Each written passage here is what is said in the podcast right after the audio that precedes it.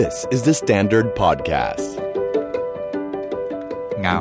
เบื่อเศร้าต้องการกำลังใจแต่ไม่รู้จะทำอย่างไรเราขออาสาเลือกหนังสือให้และเป็นเพื่อนอ่านหนังสือกันต่อไปเพราะเราเชื่อว่าการอ่านจะทำให้ได้คำตอบที่ต้องการเสมอสวัสดีครับผมโจวรรณพินสวัสดีครับผมเนตณัฐกรและนี่คือ Readerly Podcast Keep Reading วันนี้เราจะคุยกันถึงหนังสือเล่มนี้ครับ Giovanni's Room ห้องของโจวานี่อ่าเป็นนวนิยายแล้วกันนะของ James Baldwin ฉบับภาษาไทยเนี่ยเป็นของสำนักพิมพ์ Library House ซึ่งกรี๊ดมากๆพี่เนทมันเป็นหนังสือโปรดของเราเล่มนึงมันเป็นหนังสือที่เราอ่านตั้งแต่ฉบับภาษาอังกฤษเมื่อประมาณหลายสิบปีก่อนแล้วกันนะอย่างเงี้ยออกตัวก่อนเลยว่าวันนี้เราอาจจะเรียกชื่อหนังสือผิดเป็นครั้งคราวจากโจวานนี่เป็นจิโอวานนี่เพราะว่าเราเรียกเขาว่าจิโอวานนี่มาตลอดผมเดาว่าโจวานนี่น่ะน่าจะถอดเสียงแบบอิตาเลียนใช่ใช่แต่ว่าถ้าถ้าแบบอเมริกันอ่ะเราก็คงพูดว่าจิโอวานนี่จิโอวานนี่กันเพราะว่าหนังสือเล่มนี้นะพี่เนทตอนที่เราอยู่ที่อเมริกาโดยเฉพาะถ้าร้านไหนมีมีเชลฟ์เกย์โนเวลอ่ะยังไงก็ต้องเห็นหนังสือจิโอวานนี่รูมแล้วเพื่อนๆรอบๆตัวก็อ่านจิโอวานนี่รูมกันหมดทุกคนมันเป็นหนังสือที่พูดได้ว่าเป็นเล่มใหญ่ของประเด็นเกย์โนเวลซึ่งเดี๋ยวเราก็จะคุยเรื่องพวกนี้กันอยู่ในรายการวันนี้อืมๆหนังสือเล่มนี้ครับตอนแรกเลยที่ได้ยินสำนักพิมพ์เมนชั่นถึงว่าจะพิมพ์หนังสือเล่มนี้ประมาณสักสามปีที่แล้วเนาะตอนนั้นน่ะที่ร้านเรากำลังพูดถึงเจมส์บอลวินในประเด็นของหนังสารคดีชื่อ I Am Not Your Negro ของ Documentary Club ที่เพิ่งเอามาฉายใช่ป่ะแล้วก็เจ้าของสำนักพิมพ์ก็เห็นก็แบบเฮ้ยดีใจที่แบบมีคนพูดถึงเจมส์บอลวินในบริบทของเมืองไทยอยู่ด้วยแล้วก็แบบเออเปรยๆเอาไว้ว่าเดี๋ยวจะมีหนังสือออกมานะซึ่งก็คือแบบเล่มนี้แหละห้องของโจวานนี่อืมๆซึ่งวันนี้เดี๋ยวเราจะพูดกันถึงสามประเด็นใหญ่ๆเรื่องแรกเราจะพูดถึงโจวานนี่รูมก่อนแล้วก็ประเด็นที่สองก็พูดถึงเจมส์บอลวินสักหน่อยแล้วก็ประเด็นที่สามพูดถึงเกย์โนเวลว่าเป็นยังไงนะในอดีตเป็นยังไงปัจจุบันแล้วก็อนาคตจะเป็นยังไงอืมคือเข้าเรื่องหนังสือก่อนแล้วกันเนาะความรู้สึกผมหลังจากอ่านหนังสือเล่มนี้จบแล้วกันผมรู้สึกว่ามันมันสั้นจังคือหนังสือหนาสองร้อยกว่าหน้าเหมือนกันนะครับแต่ผมรู้สึกว่ามันค่อนข้างกระชับอะเอาในมุมความหมายว่าทำไมถึงแบบดูน้อยแล้วก็จบเร็วจังอะไรเงี้ยเพราะว่าเรากำลังสนุกกับเรื่องอยู่ใช่ป่ะแล้วก็ตอนอ่านครั้งแรกครับผมไม่คิดเลยว่าหนังสือเล่มนี้มันเป็นงานปีหนึ่งพันเก้าร้อยห้าสิบหกอะไรช่วงนู้นนะผมรู้สึกว่าสองพันสี่ร้อยเก้าสิบเก้านะทุกคนเออเออคือถ้าเป็นคอนเวิร์ตมาเป็นแบบพศปุ๊บเนี่ยจะตกใจนิดนึงว่าเฮ้ยสองพันสี่ร้อยเก้าสิบเก้าเนี่ยเจมส์บอลวินหรือว่าบริบทอื่นๆนอกประเทศไทยเนี่ยครับเขาพูดถึงเรื่องประเด็นเนี้ยไปถึงไหนแล้วอะไรเงี้ยครับแล้วก็อาจจะเป็นเรื่องด้วยภาษาเนาะคือเราอ่านเล่มเนี้ยในฉบับภาษาไทยปุ๊บเนี่ยการที่รู้สึกว่าภาษามันยังร่วมสมัยอยู่ประเด็นที่พูดอยู่ในนั้นหรือการที่ตัวละครมีความคิดความรู้สึกที่มันยังร่วมสมัยอยู่มากๆอ่ะเราไม่รู้สึกแล้วว่านี่หนังสือคือผ่านไปแล้วแบบหกสิบปีอ้าวแต่ถ้าเป็นพูดเรื่องภาษาเนี่ยโจเนี่ยอ่านหนังสือเล่มนี้ภาษาอังกฤษก่อนแล้วเราอ่ะสมัยก่อนเราเป็นคนอ่านเฉยๆฉันก็ไม่มานั่งเสิร์ชหรอกว่าหนังสือออกปีอะไรอะไรเงี้ยมันก็รู้สึกได้ว่าหนังสือเหมือนกำลังเกิดขึ้นในปีพศที่เราอ่านเลยเราเพิ่งรู้ได้ซ้ำว่าหนังสือพิมพ์ปีหนึ่งพันเก้าร้อยห้าสิบหกอะไรเงี้ยแต่ว่าเรื่องราวที่อยู่ในหนังสือมันร่วมสมัยซะจนเรารู้สึกได้ว่ามันเป็นเรื่องของเรานะวันนี้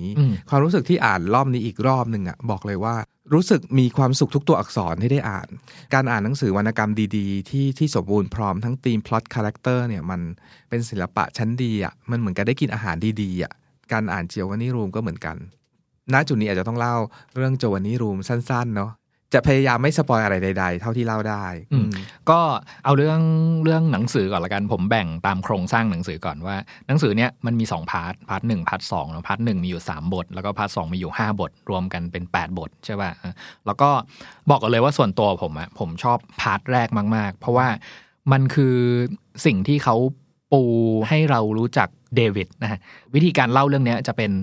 I narrator ก็คือผมผมอย่างนั้นผมผมก็คือเดวิดใช่ครับก็คือเดวิดเป็นคนเล่าเดวิดเนี่ยเป็นอเมริกันใช่ป่ะซึ่งไปอยู่ที่ปารีสใช่ไหมครับแล้วก็ที่ปารีสเนี่ยเขาไปรู้จักกับผู้หญิงคนหนึ่งชื่อเฮลล่าเนาะแล้วก็อยู่มาวันนึงก็ขอเฮลล่าแต่งงานแต่เฮลล่าบอกว่าฉันขอคิดดูก่อนแล้วก็ฉันขอออกเดินทางนะเพราะว่าฉันขอไปสเปนสักพักนึงเพื่อไปคบคิดเรื่องนี้อะไรเงี้ยระหว่างที่เฮลล่าไม่อยู่เดวิดอยู่ปารีสคนเดียวอะไรเงี้ยก็เงินหมดพูดอย่างนี้แล้วกันเนาะก็ไปขอยืมเงินคนนั้นคนนี้อะไรเงี้ยก็ปรากฏว่ามีเพื่อนคนหนึ่งที่รู้จักชื่อชักใช่ป่ะแล้วก็ไปขอยืมเงินชักแล้วก็ชักนี่แหละที่พาพาเดวิดไปเกย์บาร์ในคืนหนึ่งแล้วก็ไปพบกับโจวานนี่ซึ่งเป็นหนุ่มอิตาเลียนซึ่งเป็นบาร์เทนเดอร์ คือเรื่องอ่ะประมาณแค่นี้เนาะอันนี้คือประมาณแบบพาร์ทแรกๆก่อนละกันถ้าเกิดใครเคยรู้จักนิยายเรื่องนี้ก่อนละกันเนาะอาจจะได้ยินหลายๆคนพูดถึงความเป็น tragic romance ของเรื่องเนี้ยคือเอาพูดแบบนี้ไม่ได้สปอยเนาะเพราะว่าอ่านบทแรกเลยเนี่ยมันมีประโยคหรือมันมีบทที่บอกให้เราเลยรู้เลยว่าเรื่องเนี้ยจะพาไปสู่จุดไหนอืมอืมซึ่งเป็นเรื่องที่อ่านง่ายนะเอาจริงๆแล้วอ่ะมันเป็นเรื่องเมโลดราม่าแบบจัดๆเลยมีตัวละครหนึ่ง สอง สาม สี่ทุกคนมีคอนฟลิกต์อย่างนั้นมีโกอย่างนี้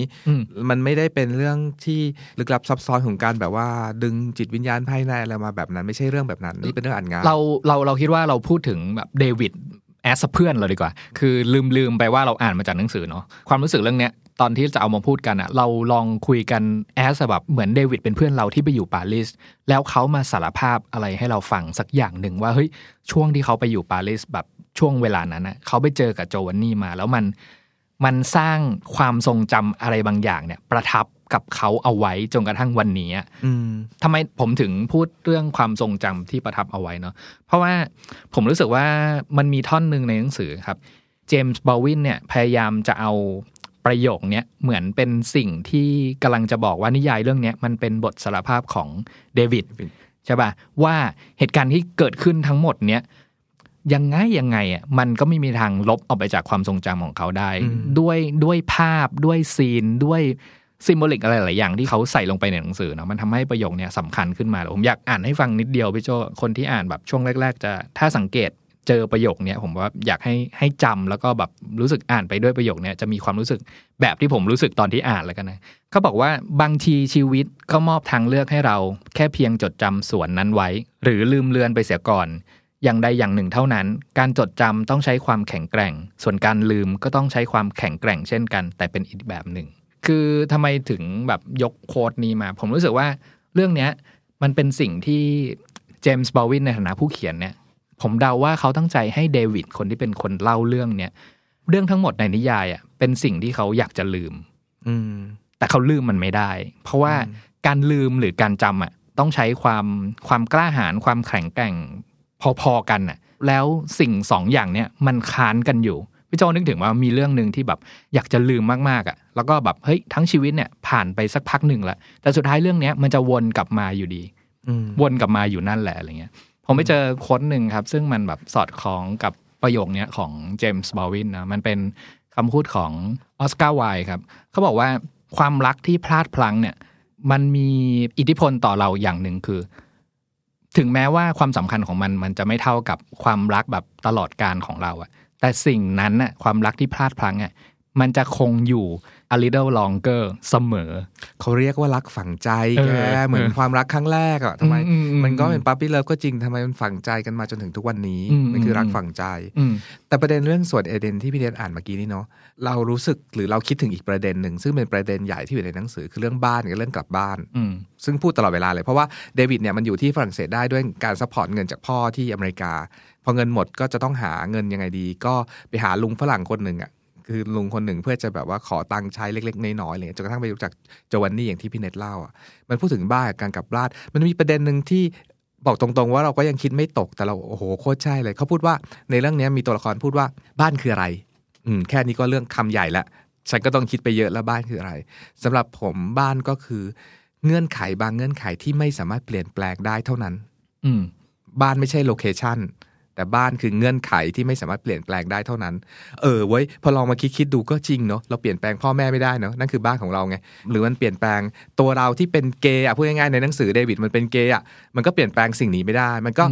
เรื่องนี้เป็นเรื่องยึดยื้อคือต้องนึกออกนะปีหนึ่งพันเก้าร้อยห้าสิบหกเนี่ยความเป็นเกย์ยังไม่ได้แบบคัมเอาท์กันง่ายๆแบบนั้นมันยังมีความเก็บกดมีเรื่องของสังคมชายหญิงที่กดทับกันอยู่อะไรอย่างเงี้ยมันก็กำลังจะให้คนอ่านและตัวละครคือเดวิดอะทบทวนตัวเองว่าแกบ้านแกคืออะไรกันแน่ผมมีความรู้สึกอย่างหนึ่งนะว่าเดวิดหรือเจมส์บอลวินเนี่ยต้องการเปรียบเทียบอเมริกากับฝรั่งเศสอยู่อย่างหนึ่งเหมือนกันว่าเฮ้ยสาเหตุที่ตัวละครเขาแบบย้ายจากอเมริกาไปสู่ฝรั่งเศสอะความรู้สึกมันเหมือนกับว่าที่นั่นน่ะมันโอเพนกว่ามันเปิดกว่าที่อเมริกายังทำอะไรหลายๆอย่างยังไม่ได้ใช่ป่ะประเด็นเนี้ยสนุกตรงที่มันมีตอนที่โจวานนี่คุยกับเดวิดเนาะว่าโจวานนี่บอกว่าโหยเดวิดมันจากไหนนิวยอร์กต้องสวยมากๆแน่ๆเลย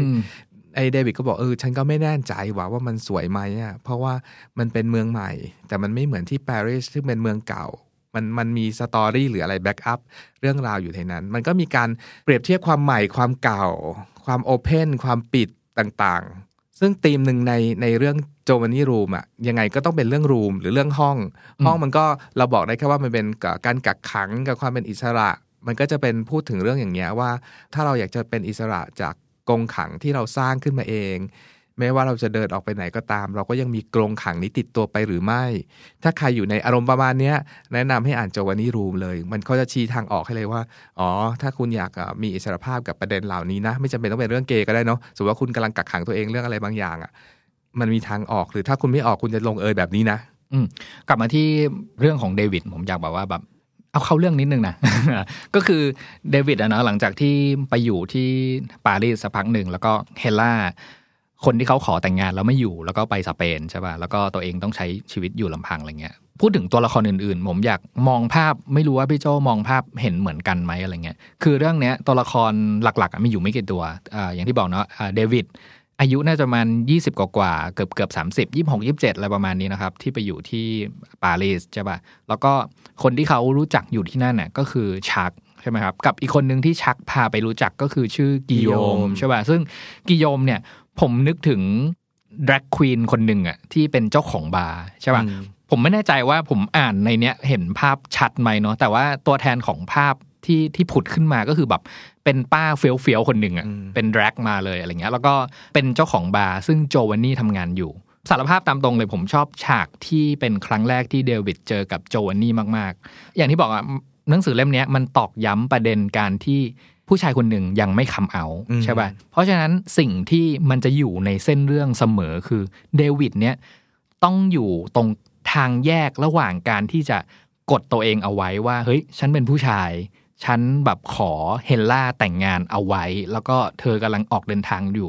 แล้วเดี๋ยวตอนเธอกลับมาเราก็จะไปใช้ชีวิตเป็นคู่ผัวตัวเมียอย่างมีความสุขกันแล้วก็นี่คือแบบสิ่งที่อยู่ในหัวเขาฝั่งหนึ่งเนาะกับอีกฝั่งหนึ่งอ่ะทุกครั้งที่เดวิดพูดถึงผู้ชายคนอื่นอ่ะมันเหมือนสิ่งที่ถูกกักเอาไว้ในตัวเขาอ่ะอีกร่างนึงกำลังจะออกมาพูดมันเป็นเรื่องคัมเอาท์กับล็อกอินเนาะเสริมพี่เน็ตนิดนึงอย่างตัวตัวละครเสริมสองตัวก็คือชักเป็นแบบเป็นลุงฝรั่งแก่ๆพูดง่ายๆคนหนึ่งก็รวยมีตังค์กับกิโยมซึ่งเป็นเพื่อนเปิดบาร์ซึ่งสมัยนั้นก็ในมุมเราเรารู้สึกว่าก็คือประมาณออกสาวแล้วก็เปิดบาร์ที่โจวานนี่ทำงานเป็นบาร์เทนเดอร์อยู่อะไรอย่างเงี้ยซึ่งโจวานนี่กับเดวิดเป็นเด็กหนุ่ม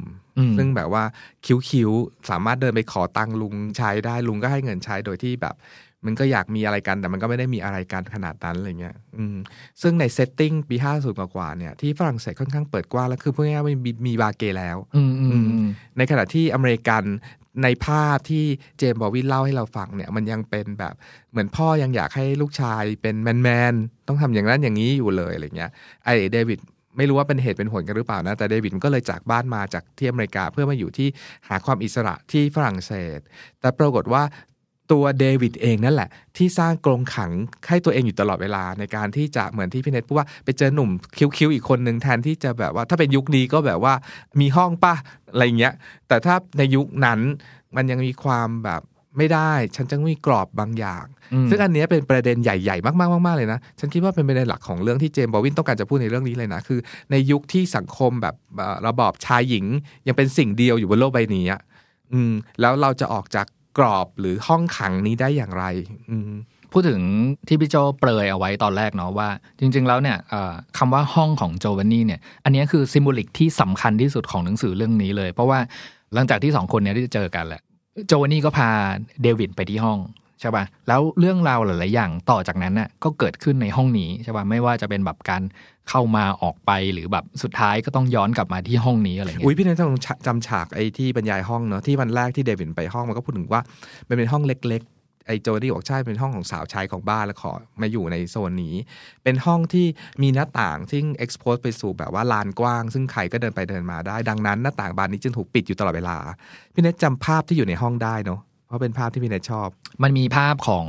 อ่าภาพวาดชายหญิงเนาะก็คือเขาบอกว่าแบบผู้หญิงใส่กระโปรงสุ่มแล้วก็ผู้ชายใส่กางเกงแบบจ้ำเข่าอะไรประมาณนี้ครับแล้วก็พวกเขาและเธอจูงมือเดินไปแบบดูท่าทางมีความสุขอะไรเงี้ยมันเหมือนเป็นภาพที่ ทำไมภาพนี้ต้องไปอยู่ในห้องของโจวานนี่ซึ่งซึ่งอ่านนิยายเรื่องนี้มันเป็นนิยายเกย์แล้วก็มันเป็นเรื่องของแบบทั้งเดวิดแล้วก็ทั้งโจวานนี่เนี่ยก็คือเอ็กซ์เพรสความเป็นความเป็นเกย์ความเป็นคนรักแบบระหว่างผู้ชายกับผู้ชายด้วยกันยังไงอะไรเงี้ยแต่ภาพเนี้ยมันค่อนข้างสำคัญนะเพราะว่ามันจะย้อนแย้งกับสิ่งที่สองคนนี้กำลังแบบทำแล้วก็กดทับแล้วก็ปิดบังอะไรกันไว้อยู่คือมันเป็นเรื่องของชายชายที่อยู่ในในห้องที่เขาบรรยายภาพว่าถูกมองด้วยภาพชายหญิงอยู่ตลอดเวลาขณะที่เขามีอะไรกันเขามองไปที่ภาพนั้นยังเห็นภาพชายหญิงมีอะไรกันณจุดนี้พอพูดถึงความสัมพันธ์เกย์ระหว่างโจวานนี่กับเดวิดเนี่ยมันน่าสนใจตรงนี้เว้ยหลังอ่านจบไปอ่านอินเทอร์เน็ตปรากฏว่ามันเป็นข้อถกเถียงกันอย่างรุนแรงมากว่าจริงๆแล้วสองคนนี้รักกันหรือเปล่าก็ไม่รู้คือในอินเทอร์เน็ตเถียงกันเรื่องนี้ว่ามันเป็นเรื่องของคนรักสองคนที่รักกันแล้วเกิด tragedy อะไรบางอย่างหรือมันเป็นเรื่องของชายสองคนที่ไม่ได้รักกันแต่อยู่ในห้องเดียวกันแล้วสุดท้ายเกิด tragedy อะไรบางอย่างก็ไม่รู้อันนี้เราไม่เฉลยแล้วกันถ้าใครมีโอกาสอ่านลองอ่านแล้วก็มาถกกับเราในภายหลังผมมีประโยคนึงซึ่งมันอยู่แบบท้ายๆเล่มแล้วเนาะแต่ผมรู้สึกว่าประโยคนี้มันอธิบายความสัมพันธ์ของคนคู่นี้ที่อยู่ในห้องว่ายังไงเขาบอกว่าเราจะมีชีวิตแบบไหนในห้องนี้ห้องเล็กๆโสโครกนี่นะที่ผู้ชายสองคนจะอยู่ร่วมกันจะมีชีวิตแบบไหนได้คือเดวิดเนี่ยนะหลังจากที่โจนี่พาไปที่ห้องใช่ไหมครับเดวิดเนี่ยไม่เคยชมอะไรเลยในห้องนี้คือด่ายับคือจะพูดถึงแต่แบบความสกปรกความแบบไม่เป็นระเบียบความโสโครกโสมมต่างๆทั้งหมดอะที่แบบอัดกันอยู่ในห้องนี้แต่ว่าการพูดทั้งหมดเนี่ยฉากหลังมันคือเขากำลังเริ่มรู้สึกอะไรบางอย่างกับโจวานนี่โอ้ชอบฉากนี้มากชอบมากมากมากมากคือฉากที่อีเดวิดด่าห้องโจวานนี่ว่ารกสกปรกเนี่ยไอโจวานนี่ก็ฟาดมาว่าใช่ที่นี่แหละคือแหล่งโสมมทั้งหมดของโลกใบนี้ขยะทั้งหมดเนี่ยต้องมาถูกรวมอยู่ในห้องนี้ถ้าเอาห้องของฉันเปิดออกไปมันคือขยะของโลกทั้งหมดอะไรอย่างเงี้ยก็บอกว่าขยะทั้งหมดที่คนทิ้งลงไปในแม่น้ำแซนเนี่ยมันไหลมาอยู่ในห้องนี้หมดเลยเออรู้ปากจัดกันเนาะไอคนสองคนเนี้ยไอโจวานนี่ก็รู้สึกว่าความเป็นเกย์มันคือแบบว่ามันเป็นใช่สิฉันก็เป็นขยะของโลกนี่ไอเดวิดเนี่ยจริงๆก็ก็เหมือนไม่พูดออกไปด้วยความไม่รู้ตัวว่าคือมันก็รังเกียจตัวเองนั่นแหละพูดง่ายๆว่ามันมันมีขยะมันก็เป็นขยะชิ้นหนึ่งนะอะไรเงี้ยพูดถึงความย้อนแย้งในตัวเองของเดวิดนะพี่โจคือหลายๆครั้งอ่ะที่เขาพูดถึงภาพชีวิตสองภาพที่มันแตกต่างกันใช่ป่ะคืออย่างที่บอกว่าต้นเรื่องเนี่ยเดวิดบอกว่าเขามีคนรักอยู่แล้วชื่อเฮลล่าเนาะขอแต่งงานไปเรียบร้อยด้วยอะไรเงี้ยแล้วก็ในขณะเดียวกันเนี่ยเรื่องราวทั้งหมดที่เกิดขึ้นในนิยายเรื่องนี้คือเรื่องความรู้สึกทั้งหมดที่เขามีต่อโจวานนี่กับความรู้สึกที่มันอัดอั้นอยู่ในตัวเองที่ไม่สามารถแบบเลือกได้ว่าเขาควรจะไปรักผู้หญิงคนหนึ่งชื่อเฮลล่าหรือรักกับผู้ชายอีกคนหนึ่งชื่อโจวานนี่ดีใช่ไหมแล้วเขาจะพูดเสมอเรื่องของการเข้าไปในรังแล้วเห็นแสงสว่างและความอบอุ่นอะไรเงี้ยซึ่งอันเนี้ยผมผมพยายามแบบเปิดหลายทีมากเลยเนาะเพราะว่าซิมโบลิกเนี้ยเดวิดอะใช้ทั้งสองฝั่งเลยคือเวลาพูดเฮลล่าบางทีก็ใช้คำว่าเฮ้ยผมอยากกลับไปสู่ความแบบแสงสว่างและอบอุ่นของเธอที่จะเป็นแม่ของลูกผมในอนาคตแต่พอสักพักนึงกลับมาใช้กับโจวานนี่อีกแล้วบอกว่าแบบเอ้ยผมเห็นแสงสว่างในตัวเขาที่ผมแบบอยากคลานมุดลอดเข้าไปแล้วก็ไปหาความอบอุ่นในนั้นคือมันเป็นคนที่แบบว่าท่านอยู่ในยุคนี้เนาะเราก็จะบอกว่าเฮ้ยมึงคำเอาเหอะอะไรอย่างเงี้ยคือไอเดวิดมันสับสนแล้วจริงๆมันอะไรคือส่วนเอเดนของฉันกันแน่ระหว่างผู้ชายหรือผู้หญิงเนี่ยพูดง่ายๆแล้วจริงๆด้วยที่มันหาส่วนเอเดนหรือบ้านที่มันจะกลับไม่เจอเนี่ยมันไม่ใช่เพราะปัจจัยภายนอกเลยมันเป็นสิ่งที่อยู่ข้างในใจตัวเองทั้งนั้นเลยคราวนี้ย้อนกลับมาที่คำว่าห้องของโจวานนี่เนี่ยสิ่งเนี้ยมันก็เลยเป็นซิมโบลิกที่ชัดมากๆของการปกปิดแล้วก็เก็บเรื่องราวทั้งหมดที่ที่ตัวเองไม่อยากเปิดเผยออกไปสู่สังคมให้อยู่แค่ในห้องของโจวานนี่เท่านั้นอืมอืมดังนั้นเรื่องของโจวานนี่เป็นเรื่องของชายรักชายที่เป็นโฮโมโฟเบียประมาณหนึ่งเก็บกดตัวเองแล้วก็ถูกสังคมที่เป็นชายหญิงเป็นใหญ่เนี่ยกดทับหรือวางกฎไว้ให้ว่าจะต้องอย่างนั้นอย่างนี้ซึ่งต้องไม่ลืมว่าหนังสือมันออกในปีหนึ่งพันเก้าร้อยห้าสิบหกซึ่งมันเป็นยุคที่ยังพูดง่ายๆว่ายังปิดตัวกันอยู่โดยเฉพาะที่อเมริกาเนาะยังเป็นยุคที่ระบอบชายหญิงยังเป็นใหญ่อยู่ดังนั้นจึงไม่น่าแปลกใจเลยที่หนังสือ Giovanni's Room ถึงถึงเป็นที่ประทับใจของคนที่สนใจเกย์โนเวลหรือประเด็นเกย์เนี่ยจะต้องหยิบเล่มนี้มาอ่านเพราะอธิบายได้ดีมากๆคือถ้าพูดถึงเรื่องหนังสือเนี่ย ผมคิดว่าเราไม่อยากคุยเรื่องแบบเรื่องราวในหนังสือเยอะเนาะเพราะว่าอยากให้คนอ่านน่ะรู้เรื่องด้วยตัวเองแต่ว่าวันนี้อยากชวนพี่โจ้คุยถึงประเด็นที่มันแวดล้อมหนังสือเรื่องนี้หรือว่ามันมีประเด็นอะไรที่เราอ่านแล้วรู้สึกว่าเฮ้ยเราชอบประเด็นนี้จังหรือเราสงสัยประเด็นนี้จังว่าถ้าเราอ่านหนังสือเล่มนี้ในปีสองพันยี่สิบอะกับสิ่งที่มันเกิดขึ้นในปีหนึ่งเก้าห้าหกเนาะที่หนังสือออกมาเนี่ยครับมันต่างกันยังไงบ้างอะไรเงี้ยเอออย่างประเด็นแรกที่ผมแบบอยากจะชวนคุยอะอยากชวนคุยเรื่องนี้ก่อนเลยว่าเรื่องโฮโมโฟเบียแล้วประเด็นที่สำคัญในเรื่องเนี้ยมันเป็นประเด็นโฮโมโฟเบียที่ไม่ได้ถูกกระทำโดยคนนอกด้วยนะมันเป็นประเด็นโฮโมโฟเบียที่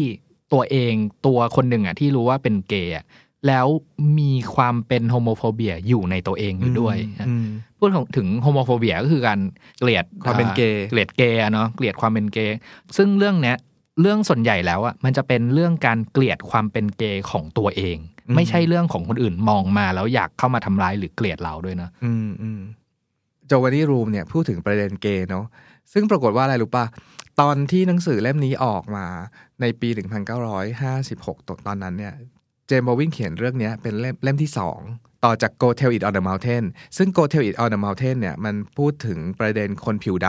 ำเป็นหนังสือเล่มใหญ่อีกเล่มนึงอะถ้าแบบว่าจะหาประเด็นเรื่องวรรณกรรมที่พูดถึงผิวสีเนี่ยจะไอ้เล่มนี้เป็นเล่มใหญ่อีกเล่มนึงเนาะ Go Tell It On The Mountain นี่มันเป็น verse ที่มันอยู่ใน Bible เนาะใช่ Go Tell It On The Mountain ใช่ทีนี้เอ่อคนก็แล้วเขาก็ดังเขียนเล่มนั้นแล้วก็ดังคนก็เลยคาดหวังว่าอยากได้อีกอยากได้แบบว่า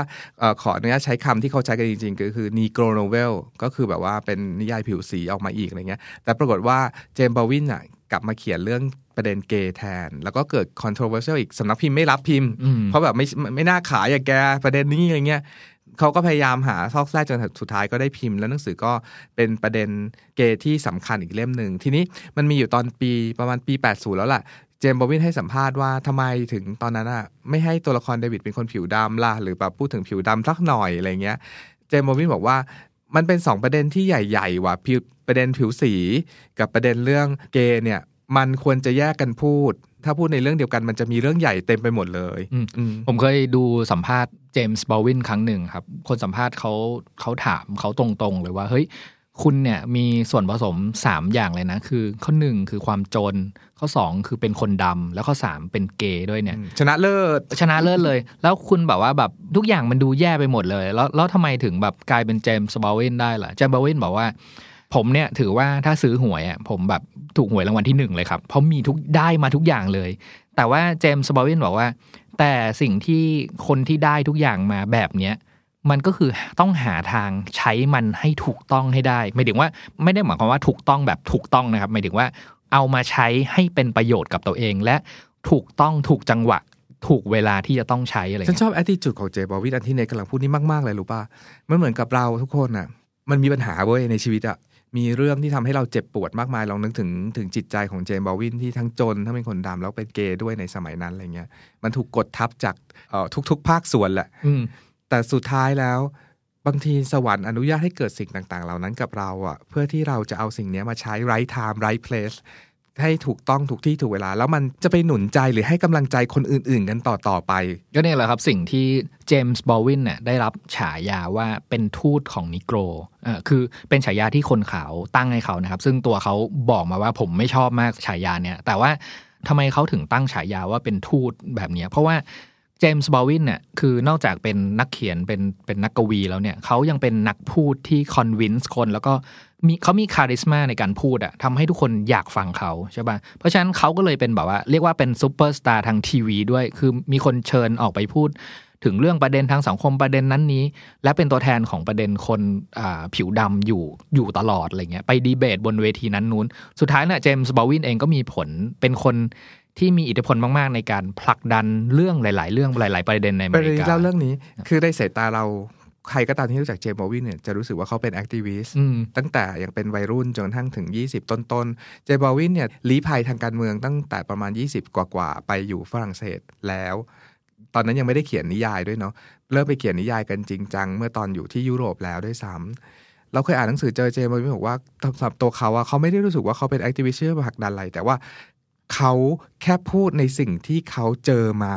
ไม่ว่าจะเป็นความจนความเป็นคนผิวดำและถูกกั่นแกล้งถูกรังแกแล้วก็ความกดทับของความเป็นเกย์ในสังคมชายหญิงเป็นใหญ่อะไรเงี้ยอืมอืมอืมคือถ้าพูดถึงเจมส์บอลวินนะอยากให้ทุกคนเอ่อลองหาสารคดีเรื่องนี้ดู I Am Not Your Negro ซึ่งของ Documentary Club มีออกเป็น ดี วี ดี ด้วยเพราะว่าตอนนั้นคือเอาเอาเข้ามาฉายในเมืองไทยเนาะแล้วรู้สึกว่าตอนนั้นน่ะไอ้ I Am Not Your Negro นะถ้าผมจำไม่ผิดเนี่ยมันสร้างมาจากต้นฉบับที่ยังเขียนไม่เสร็จของเจมส์บอลวินแล้วก็คนทำสารคดีเรื่องเนี้ยก็คือพยายามที่จะเอาเรื่องเอ่อต้นฉบับเนี้ยมาร้อยเรียงแล้วก็เอาเรื่องราวทางประวัติศาสตร์เนี้ยมามาทำให้มัน complete พูดถึงประเด็นเรื่องการเรียกร้องสิทธิ์ของคนดำแล้วก็พูดถึงการที่เพื่อนๆของเจมส์บอลวินหลายๆคนที่เป็นแบบนักactivist เนี่ยลองนึกดูดีพี่เนทเพื่อนของเจบอวี่มันเป็นมาคอม X อ่ะเออคือเขาเกิดมาในในรุ่นนั้นไงแล้วตอนที่เขาเขียน Go Tell It On The Mountain น่ะมันก็ไปปลุกเร้าความรู้สึกแบบว่าต่อสู้หรือกลุ่มของของกลุ่มผิวสีแต่พอสลับปุ๊บมาเล่มสองแม่งสวิตช์มาเป็นเรื่องของ Giovanni's Room เป็นเรื่องเกย์เงี้ยมันก็ถูกแบบว่าอ้าวอยากอ่านอยากอยากรู้เรื่องคนดำต่อทำไมไม่ทำต่อล่ะเพราะว่าเจมันบอกว่าเขาก็มีหลายเรื่องที่ต้องพูดถึงเนอะในชีวิตแล้วมีคนถามอีกว่าแต่ว่า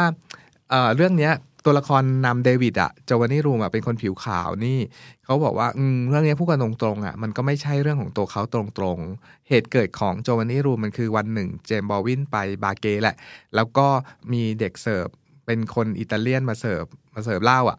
แล้วหลายวันต่อมาก็มีข่าวลงหนังสือพิมพ์ว่าเด็กเสิร์ฟคนนี้เป็นฆาตกรไปฆ่าคนอื่นตายก็เอาจุดนี้มาเขียนเป็นนิยายเรื่องหนึ่งซึ่งเป็นนิยายสองร้อยหน้าที่เราอ่านภาษาไทยเนี่ยแบบเข้มข้นและสนุกมากๆนะมันไม่ใช่เป็นเรื่องแบบเอ่ออ่านยากเลยโคตรเมโลดราม่าเลยมีเรื่องเอ่อตบจูบกันตลอดเรื่องตั้งแต่หน้าแรกถึงหน้าสุดท้ายอ่ะอืมเรื่องเนี้ยเอ่อผมรู้สึกเซอร์ไพรส์มากๆเหมือนกันตอนที่อ่านจบวันนี้เพราะว่าในหัวนี่คิดไปแล้วว่ามันต้องเป็นเรื่องคนดำแล้วปรากฏว่าในเรื่องไม่มีคนดำเลยแล้วก็เป็นเรื่องเรื่องอย่างที่พี่โจบอกอะเป็นเรื่องของคนขาวเป็นเรื่องของเกย์เป็นเรื่องของแบบอื่นๆที่ไม่ได้พูดถึงเรื่องคนดำเลยสักนิดเดียวอะไรเงี้ยเออแล้วก็จินตนาการเหมือนกันว่าวันที่เจมส์บอลวินส่งต้นฉบับห้องของโจวานนี่เนี่ยไปให้สำนักพิมพ์อะแล้วสำนักพิมพ์น่าจะตกใจมากๆอะเพราะว่าGo Tell It On The Mountain น่ะมันคือมันมันทรงพลังในแง่ของการพูดถึงคนดำมามากๆแล้วอะไรเงี้ยแต่เล่มสองอ่ะเจมส์บอลวินน่ะไม่ได้ขยี้ต่อใช่ป่ะกับเปลี่ยนประเด็นไปแบบเอาละฉันจะพูดถึงเรื่องเกย์บ้างละซึ่งมันเป็นเรื่องการการปลดล็อกจากการกักขังไปสู่อิสรภาพซึ่งอยู่ภายในใจซึ่งมันก็เป็นเรื่องใหญ่เหมือนกันนะสำหรับประเด็นนี้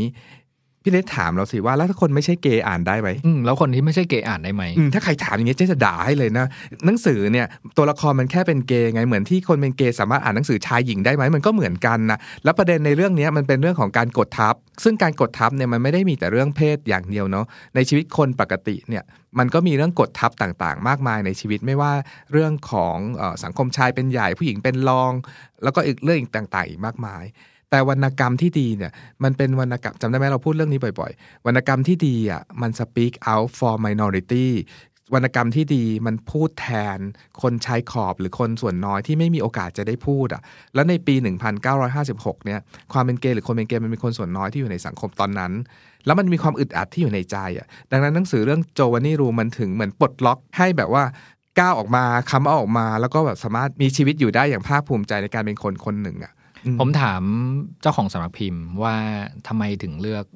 ห้องของโจวานนี่เนี่ยมาทำในฉบับภาษาไทยนะเพราะว่าจริงๆเราจะเห็นหลายเล่มของสำนักพิมพ์ Library House เนี่ยก็ก็จะเลือกหลายๆประเด็นเลยที่ที่น่าสนใจอ่ะน่าสนใจในแง่ของการทำงานของวรรณกรรมอ่ะว่าอย่างพี่โจบอกมัน speaks for minority เนาะผมไม่แน่ใจว่าเป็นเล่มแรกของ Library House ไหมที่พูดถึงประเด็นเรื่องเกย์ถ้าไม่นับกับ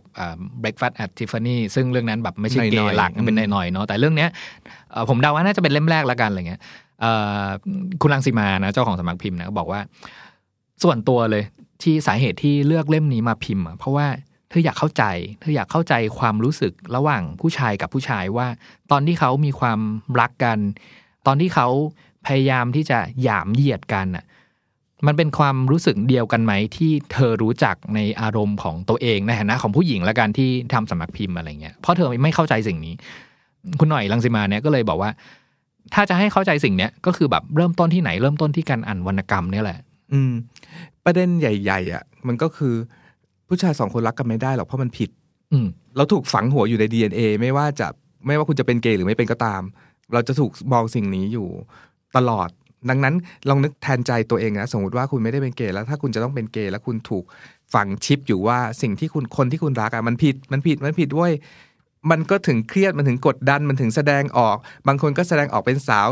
จัดจัดไปเลยเอ่อแต่งแดร็กควีนไปเลยบางคนก็เครียดเก็บกดแบบว่าเอ่อชอบผู้ชายแหละแต่ว่าต้องเก๊กแมน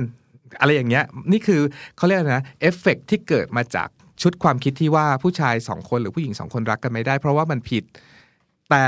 ในความเป็นแฟกต์อะโลกใบนี้มันก็มีคนสองคนที่เป็นเพศเดียวกันแล้วมันรักกันอยู่จริงๆไงล่ะแล้ว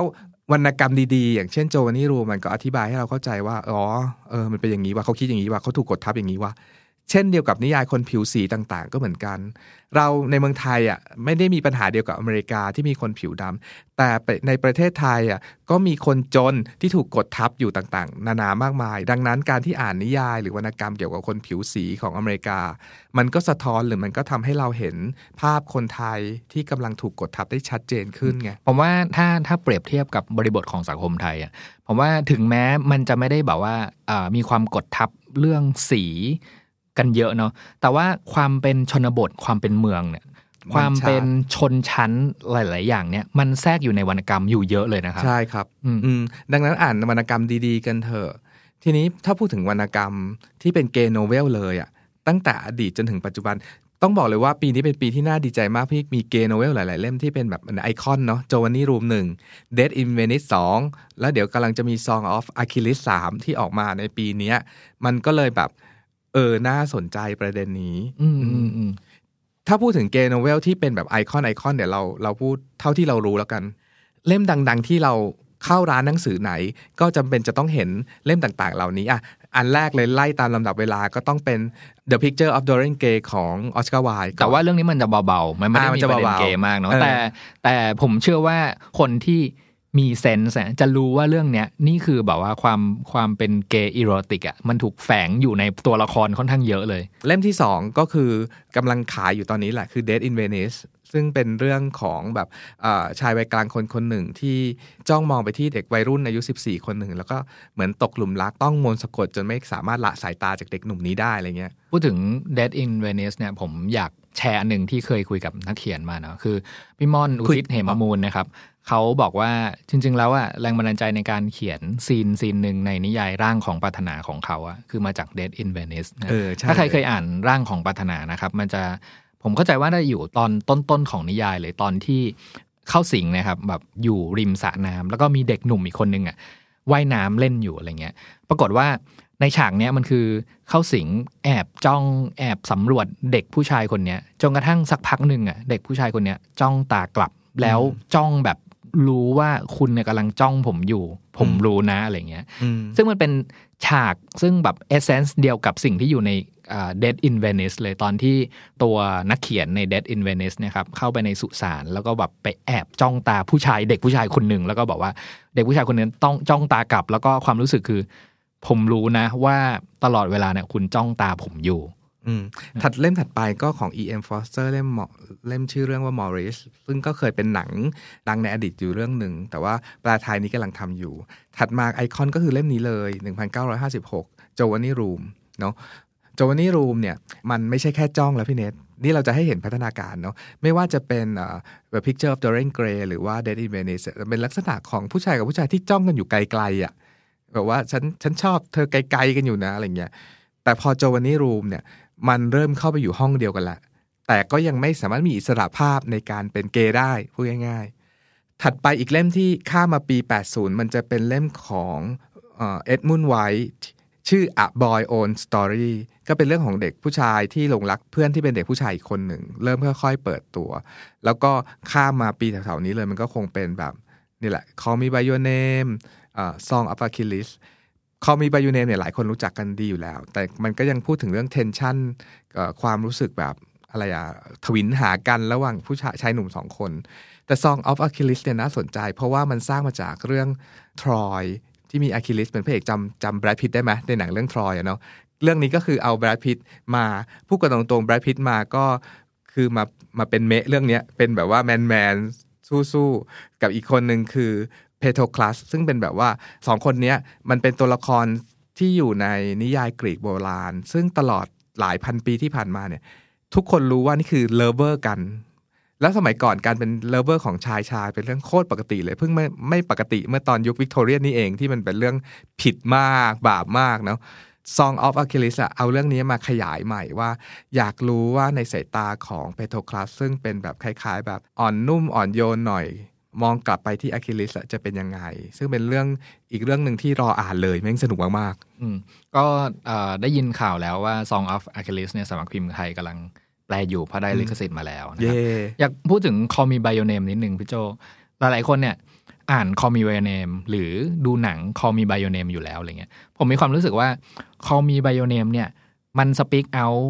ของการเป็นเกย์โนเบิลในระดับแมสแล้วใช่ป่ะคืออย่างที่บอกนะว่าใครยังไม่เคยอ่าน Call Me By Your Name นะมีมีแปลไทยสำหรับพิมพ์ Class Act นะครับแล้วก็บอกตามตรงเลยเรื่องนี้ผมผมชอบมากอ่าผมชอบนักเขียนคนนี้ด้วยตามอ่านอยู่หลายๆเล่มอะไรเงี้ยแล้วตอนที่อ่าน Giovanni อะไรเงี้ยผมรู้เลยว่าเนี่ยผมกำลังจะบอกกับทุกคนที่ชอบ Call Me By Your Name อ่ะว่าเฮ้ย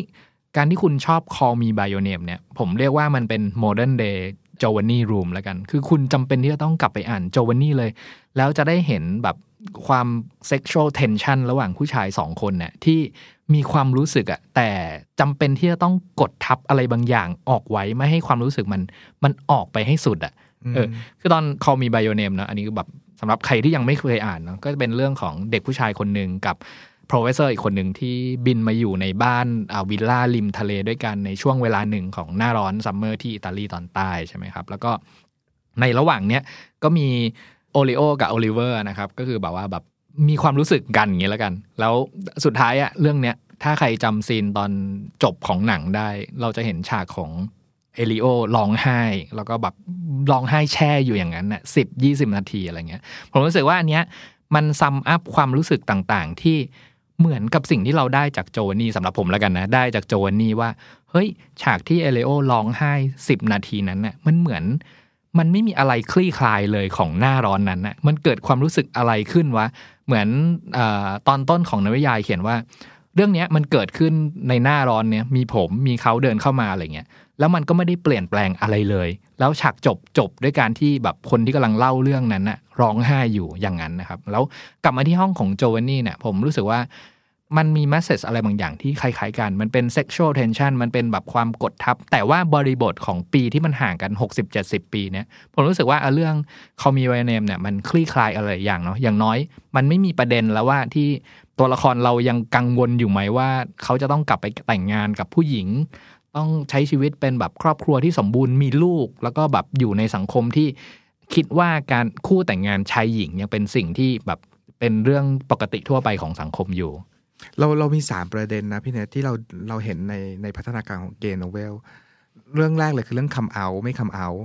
ในนิยายสมัยก่อนเนี่ยมันมันพูดถึงประเด็นไม่คัมเอาท์อยู่เยอะมันไม่สามารถออกมาได้เพราะมันผิดหรืออะไรเงี้ยแต่ในขณะที่โลกยุคปัจจุบันเนี้ยการคัมเอาท์มันโคตรเป็นเรื่องปกติเลยอ่ะมันก็คือนิยายก็สะท้อนภาพสังคมให้เราเห็นได้เหมือนกันส่วนประเด็นที่สองซึ่งประเด็นนี้แรงรุนแรงกับจิตใจและเราดีใจกับประเด็นนี้มากๆคือการเปลี่ยนแปลงจาก tragedy หรือ bad end ในอดีตเนี่ยที่แบบว่าถ้ามึงเป็นเกย์ตอนจบของเรื่องมึงต้องบาดเจ็บ somehow ไม่ฆ่าตัวตายไม่แบบว่าไม่ฆ่ากันตายก็ต้องอกหักแยกย้ายกันไปเนี่ยสมัยหนึ่งอ่ะมันเกิดการทำซ้ำซึ่งสังคมมันก็คงเป็นอย่างนั้นจริงๆว่าว่าคู่รักชายชายมันเป็นต้องห้ามอยู่เนาะเราดีใจมากๆเลยที่ยุคใหม่มันมีอริสโตเติลแอนด์ดังเต้มันมี Song of Achilles ที่แบบพูดถึงว่า Happy Ending ของคู่รักชายชายหรือหญิงๆเนี่ยมันมีอยู่จริงเว้ยในนิยายมหาศาลใน Amazon ในแม่งเป็นเมนสตรีมอยู่แล้วหรือเปล่าไม่รู้ด้วยซ้ำตอนนี้อะไรอย่างเงี้ยมันมีขั้นกูมีอะไรอย่างงี้เกิดขึ้นมามีอีกเล่มอยากพูดถึง Simon and the Homo Sapiens Agenda อะไรเงี้ยเห็นป่ะเนาะที่เราดีใจเพราะว่ามันจะได้เห็นเอ่อมุมมองใหม่ๆว่าแน่ละ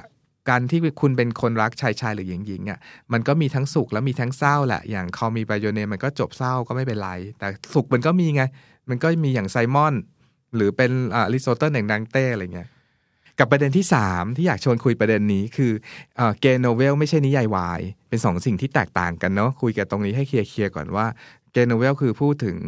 ความเป็นเกย์หรือความรักเพศเดียวกันแล้วมันจะมี politics อะไรต่างๆนานาที่อยู่ในนี้มากมายอะที่แบบว่าเอ่อสังคมกำลังกดทับไม่กดทับสิ่งหนึ่งที่เห็นในเกย์โนเวลคือประเด็นของของเกย์โนเวลตั้งแต่ต้นน่ะมักจะเป็นประเด็นที่อยู่ภายในใจตอนนี้สังคมของนิยายเกย์ใหม่ๆเนี่ยมันจะออกมาข้างนอกสังคมมากขึ้นเช่นเป็นเรื่องราวของพ่อแม่ที่มีลูกเป็นเกย์มากขึ้นเมื่อก่อนจะไม่มีสิ่งนี้จะพูดถึงแต่หมกมุ่นอยู่แต่ตัวเองอ่ะมีความออฟเซสกับตัวเองแต่ตอนนี้จะพูดถึงข้างนอกมากขึ้นข้างนอกหมายถึงสังคมมากขึ้นในอดีตพูดถึงการกดทับจากสังคมชายหญิงเป็นใหญ่ปัจจุบันนี้มันไอ้ความกดทับแบบนั้นมันน้อยน้อยลงไปมันก็จะพูดถึงคอนฟลิกต์อื่นๆมากขึ้นซึ่งเป็นแนวโน้มที่เราแฮปปี้ที่ได้เห็นน่ะมันเหมือนแบบมันโลกได้ชิปประเด็นออกไปมากขึ้นมันมีอีกอย่างหนึ่งที่ผมชอบมากๆตอนอ่าน Giovanni's Room นะครับคือผมชอบภาษามากแล้วก็ผมรู้สึกว่าลีลาการเล่าเรื่องของ James Baldwin เนี่ยเรื่องนี้อาจจะเป็นเล่มแรกผมก็เลยแบบยังจับไม่ได้ว่าเฮ้ยสิ่งเนี้ยเรียกว่าเอ่อเอกลักษณ์ของเจมส์บาลวินเนาะแต่ว่าที่อ่านมาทั้งหมดเนี่ยคือเจมส์บาลวินสำหรับผมผมยกให้เป็นเทพในการเปรียบเปรยเลยใช่คืออย่างแรกเลยห้องของโจวานนี่เนี่ยคือมันคือชื่อเรื่องเนี่ยมันคือสิ่งที่ถูกเอามาใช้เปรียบเปรยกับทุกอย่างที่เป็นประเด็นหลักๆของเรื่องนี้เอาไว้เราขยี้ประเด็นนี้โจวานนี่รูมเนี่ยจริงๆมันเป็นเป็นหนังสือที่ใช้ภาษาวิชวลหรือภาษาภาพอธิบายอารมณ์ความรู้สึกของตัวละครได้ดีมากๆไม่ว่าจะกล้องแพนไปแล้วเห็นแบบว่าในห้องเป็นที่แคบรกบรรยากาศอึดอัดกลิ่นเน่าเหม็นอะไรอย่างเงี้ยความสงสัยของเราต่างหากที่ว่าทำไมจนถึงวันนี้ยังไม่มีใครทำหนังเรื่องเรื่องโจวานนี่รูมเลยทั้งๆที่ภาษาในหนังสือนิยายเล่มนี้มันโคตรซิเนมาติกเลยอ่ะคือพร้อมถ่ายหนังนะพูดง่ายๆคืออธิบายความคิดน้อยหน่อยด้วยซ้ำอืมอาจจะเป็นเพราะประเด็นนั่นแหละที่ว่าประเด็นมันเชยนิดๆคือประเด็นคือแบบว่าการคัมเอาท์เนี่ยเดี๋ยวนี้มันไม่มีไม่มีประเด็นนี้กันแล้วไงอืมอืมมันมีอยู่หลายอันที่ผมชอบไปอย่างเช่นตอนที่เขาบอกว่าเสริมกับตอนที่พี่โจพูดถึงเรื่องบ้านตอนแรกเนาะเขาในเรื่องนี้ผมผมประทับใจตรงประโยคที่บอกว่าคุณจะไม่คิดถึงบ้านน่ะจนกว่าคุณจะได้ออกมาจากบ้านก่อนใช่ป่ะแล้วแล้วคุณจะโหยหาการกลับบ้านแต่ถ้าคุณอยู่แค่ในบ้านของตัวเองอ่ะคุณจะไม่มีทางที่จะมีอารมณ์การโหยหาการกลับบ้านได้เลยผมชอบอีกอย่างหนึ่งคือประโยคที่เดวิดคุยกับโจวานนี่หลายๆที่ผมรู้สึกว่ามันโคตรโรแมนติกเลยในเรื่องนี้อะไรเงี้ยผมผมผมไฮไลท์ไว้อันนึงบอกชอบมากๆผมบอกว่าถ้าคุณรักผมไม่ได้ผมจะตายก่อนคุณมาผมอยากตายอยู่แล้วผมบอกคุณตั้งหลายครั้งโหดร้ายมากนะที่ทำให้ผมอยากมีชีวิตอยู่เพียงเพื่อทำให้การตายของผมนองเลือดมากขึ้นเออคือมันมีอย่างเงี้ยอยู่ทั้งเล่มเลยพี่โจผมรู้สึกว่าเจมส์บอลวินเนี่ยถ่ายทอดอารมณ์ของไม่ต้องเรียกว่าผู้ชายสองคนนะเรียกว่าอารมณ์ของมนุษย์สองคนที่กำลังรักตกหลุมรักกันกำลังหยามเหยียดกันกำลังโกรธกำลังดูหมิ่นกำลังตัดพ้อทุกๆอย่างเนี่ยมันอยู่อัดแน่นอยู่ในประโยคที่เจมส์บาลวินเลือกให้เดวิดและโจวานนี่เป็นการคุยกันสองคนเนี่ยครับประเด็นเรื่องบ้านที่พี่นายพูดเมื่อกี้เนี่ยหรือการกลับบ้านเนี่ยมันคือการกลับมาเป็นเกย์ของเดวิดนั่นแหละพูดกันตรงๆหรือซับซ้อนไปกว่านั้นก็คือการกลับมาเป็นตัวเราที่เป็นตัวเราจริงๆอาจจะไม่ได้พูดถึงประเด็นเกย์ก็ได้แต่พูดถึงประเด็นอะไรที่เราเป็นเราจริงๆอ่ะคุณอาจจะแกล้งไปเป็นคนอื่นนั่นคือคุณออกจากบ้านไปไปเที่ยวท่องเที่ยวเที่ยวเล่นแต่สุดท้ายมันต้องกลับบ้านก็คือกลับมาเป็นสิ่งที่คุณเป็นจริงๆนี่แหละนี่คือสิ่งที่นิยายเล่มนี้พูดแล้วก็มันจะมีอีกอันนึงซึ่งเซอร์ไพรส์เหมือนกันแล้วก็ดีใจด้วยคือเอ่อเว็บ Literary Hub เขาจัด challenge อันนึงนะคือเขาพยายามหาอีโรติกซีนที่อยู่ในงานวรรณกรรมหลายๆเล่มอะไรเงี้ยแล้วมาทำแมชคือเอามาชนกันแล้วก็ให้คนแบบโหวตทีละเรื่องทีละเรื่องแล้วหาผู้ชนะเนาะปรากฏว่าถ้าใครไปอ่านโพสต์เนี้ยนะครับมันจะเห็นว่าเออนิยายอีโรติกแล้วก็มีเกย์โนเวลหลายๆเรื่องที่มีแบบฉากเซ็กซีนดีๆแล้วกันแบบว่าแบบบรรจุอยู่ในแบบชาเลนจ์นี้อะไรปรากฏว่าห้องของโจวานนี่ครับได้อันดับหนึ่งเพราะมีฉากอีโรติกซีนที่น่าประทับใจที่สุดคือบอกไว้เลยว่าเป็นฉากระหว่างเดวิดกับโจอี้แต่เรื่องนี้มันเป็นเป็นเรื่องที่ฉากเซ็กไม่ได้โป๊เลยนะไม่แทบจะไม่มีภาพวิชวลแบบว่าโป๊เลยด้วยซ้ำแต่มันน่าประทับใจยังไงครับผมอยากให้ทุกคนลองไปอ่านเพราะว่า อย่างที่พี่โจบอกอ่ะมันไม่ได้พูดถึงแบบเรื่องเซ็กส์แบบฉากโปเนื้อหนังอะไรเลยแต่มันพูดถึงอารมณ์ของคนคนหนึ่งอ่ะที่มีความรู้สึกอย่างนั้นอ่ะในตอนนั้นอ่ะแล้วอธิบายมาอยู่ประมาณสองหน้าพี่โจอยากให้อ่านเนี่ยถ้ามาถึงจุดนี้เราสรุปเรื่องตอนจบอย่างนี้เลยว่าคือถ้าคุณรู้สึกว่าเจวานี่เป็นนิยายเกย์เราไม่อยากอ่านก็จงเปลี่ยนความคิดนั้นซะนะเพราะว่าโลกใบนี้มันมันได้เปลี่ยนไปแล้วความเป็นเกย์ไม่เป็นเกย์มันเป็นเรื่องที่โคตรปกติแล้วแล้วนิยายเรื่องนี้มันไม่ได้พูดถึงความรักชายชายเท่านั้นมันมีมิติที่ซ่อนอยู่ในนั้นคือการรักตัวเองหรือการ love yourself ที่แบบว่าเราเป็นอย่างที่เราเป็นอ่ะดังนั้นเราเชื่อว่าใครถามเราว่าพี่โจ้เรื่องนี้เป็นนิยายเกย์อ่านได้ไหมอะไรเงี้ยเราบอกว่าทำไมจะไม่ได้ล่ะเพราะเราทุกคนอ่ะมันมีเรื่องบางเรื่องที่ทำให้เราไม่เป็นตัวเองหรือไม่รักตัวเองในบางครั้งบางคราวอยู่แน่ๆคุณมีแน่ๆสิ่งนี้แต่ว่านิยายเรื่องนี้จะทำให้คุณกลับมารักตัวเองได้อีกครั้งนึง Readerly Podcast จะอัปเดตหนังสือที่น่าสนใจให้คุณทุกวันศุกร์ถ้าใครมีเล่มไหนอยากแลกเปลี่ยนคอมเมนต์เพิ่มเติมหรือติด hashtag Readerly Podcast ได้นะครับเราเชื่อว่ามีหนังสือดีๆอีกมากมายรอให้อ่านอยู่เสมอติดตาม Readerly Podcast ได้ทางเว็บไซต์ The Standard Podcast Player ที่คุณใช้ Spotify SoundCloud และ YouTube The Standard Podcast, eye-opening for your ears.